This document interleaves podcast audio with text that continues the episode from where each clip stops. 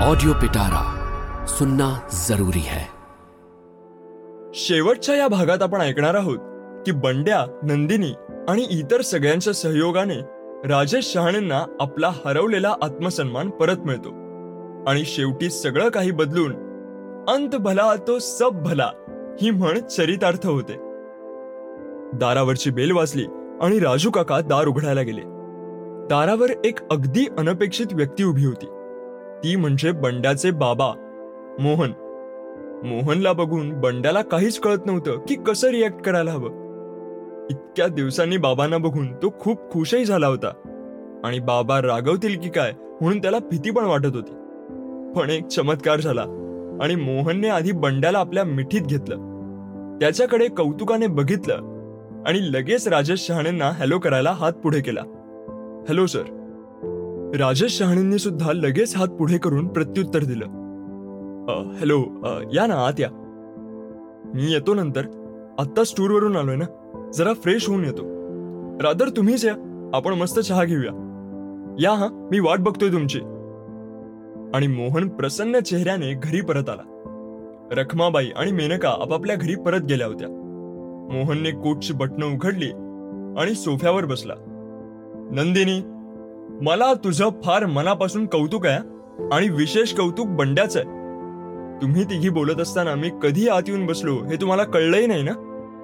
तुमची कोणत्या तरी महत्त्वाच्या मुद्द्यावर चर्चा चालू होती हे माझ्या लक्षात आलं. म्हणून मी तुम्हाला डिस्टर्ब नाही केलं आणि ते हॉलमध्येच बसून राहिलो. मी तुमचं सगळं बोलणं ऐकून घेतलं. चांगलं काम करताय तुम्ही.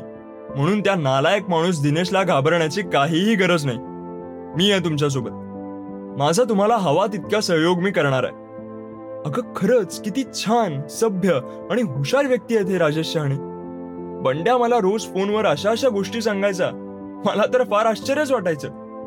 गणितात जेमतेम मार्क्स आणणारा हा मुलगा परवा व्हिडिओ कॉलवर मला चक्क गणिताचे ट्रिक्स करून दाखवत होता. कमाल आहे ना? नंदिनीने मान हलवून सहमती दर्शवली. आता मोहनची परवानगी घेऊन नंदिनीने मेनका आणि रखमाबाईंना बरोबर घेतलं. आणि आपला मोर्चा राजेश शहाणेंच्या घराकडे वळवला.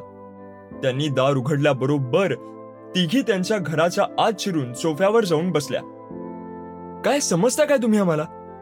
फक्त स्वतःचा विचार करताय ना तुम्ही? आणि आम्ही? आमचं काय? माझा मुलगा तुमच्यावर जीवापाड प्रेम करतो. या रखमाबाई तुमच्या कुणीही नसून तुमच्याविषयी इतका विचार करतात. ही मेनका हिचा भाऊ तुमचा ज्युनियर होता. ही आपल्या एका चुकीमुळे पश्चाताप करत बसले. आणि मी जी तुम्हाला आपल्या सख्ख्या भावाच्या जागेवर बघते. आमचं काय? हो ना सर. एक मूर्ख आणि बेजबाबदार माणसासाठी तुम्ही आम्हाला सोडून जाताय. देशाचे शिपाई होतात ना तुम्ही.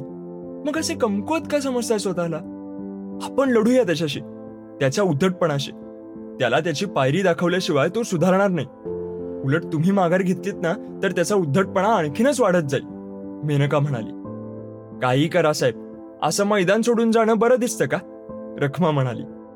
त्या तिघींच्या गोष्टी ऐकून आता राजेश शहाणेंना फार बळ मिळालं होतं.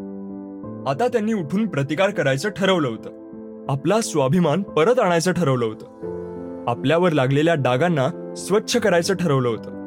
त्यांनी हे सगळं त्या तिघींना सांगितलं आणि ते कुठेही नाही जाणार हे आश्वासन देऊन त्यांना घरी पाठवलं. दुसऱ्या दिवशी सकाळी बंड्याला आपल्या बरोबर घेऊन राजू काकांनी खरोखरच आपलं डस्टबिन दिनेशच्या घरासमोर रिकामं केलं. तेही दिनेशच्या डोळ्यांसमोर. हे बघून तो चौतावून उठला आणि राजेश शाळेंना काही बाई बोलू लागला.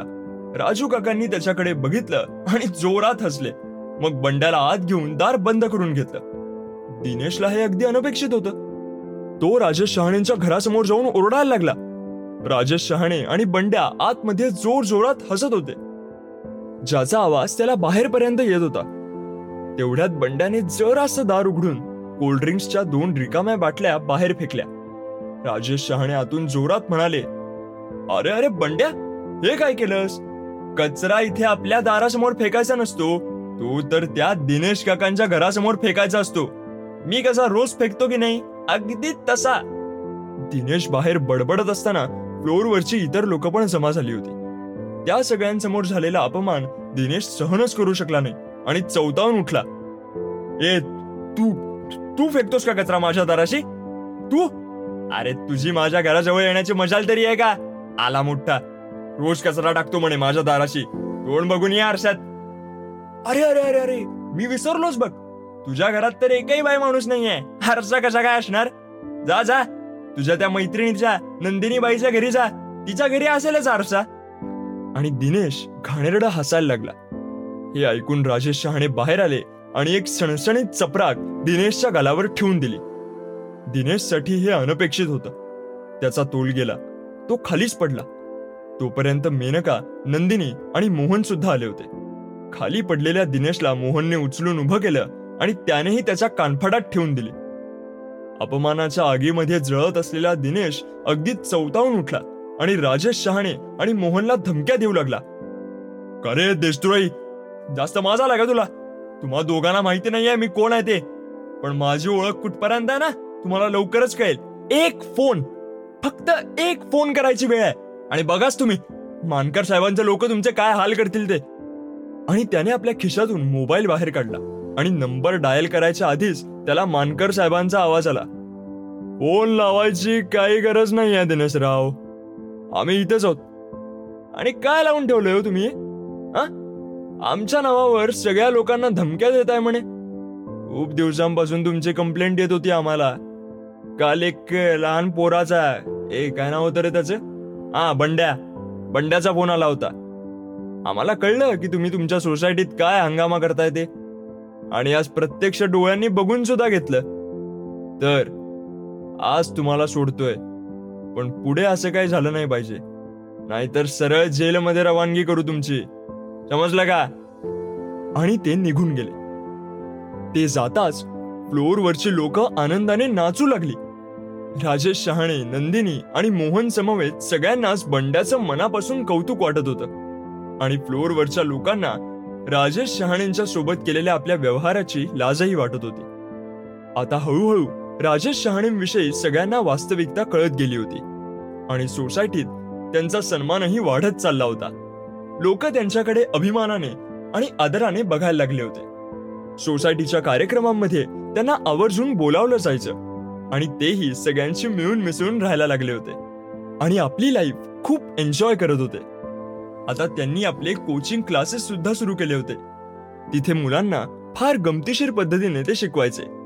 जवळपासच्या सगळ्याच सोसायटीमध्ये त्यांचं नाव गणितवाले सर म्हणून फेमस झालं होतं.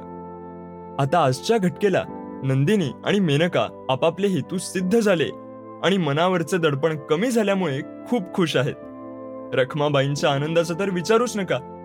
आणि बंड्या तो तर जणू आपल्या राजू काकांचा उजवा हातच झाला आहे. त्यांची मैत्री तर दिवसेंदिवस फुलतच चालली आहे. ठचूड.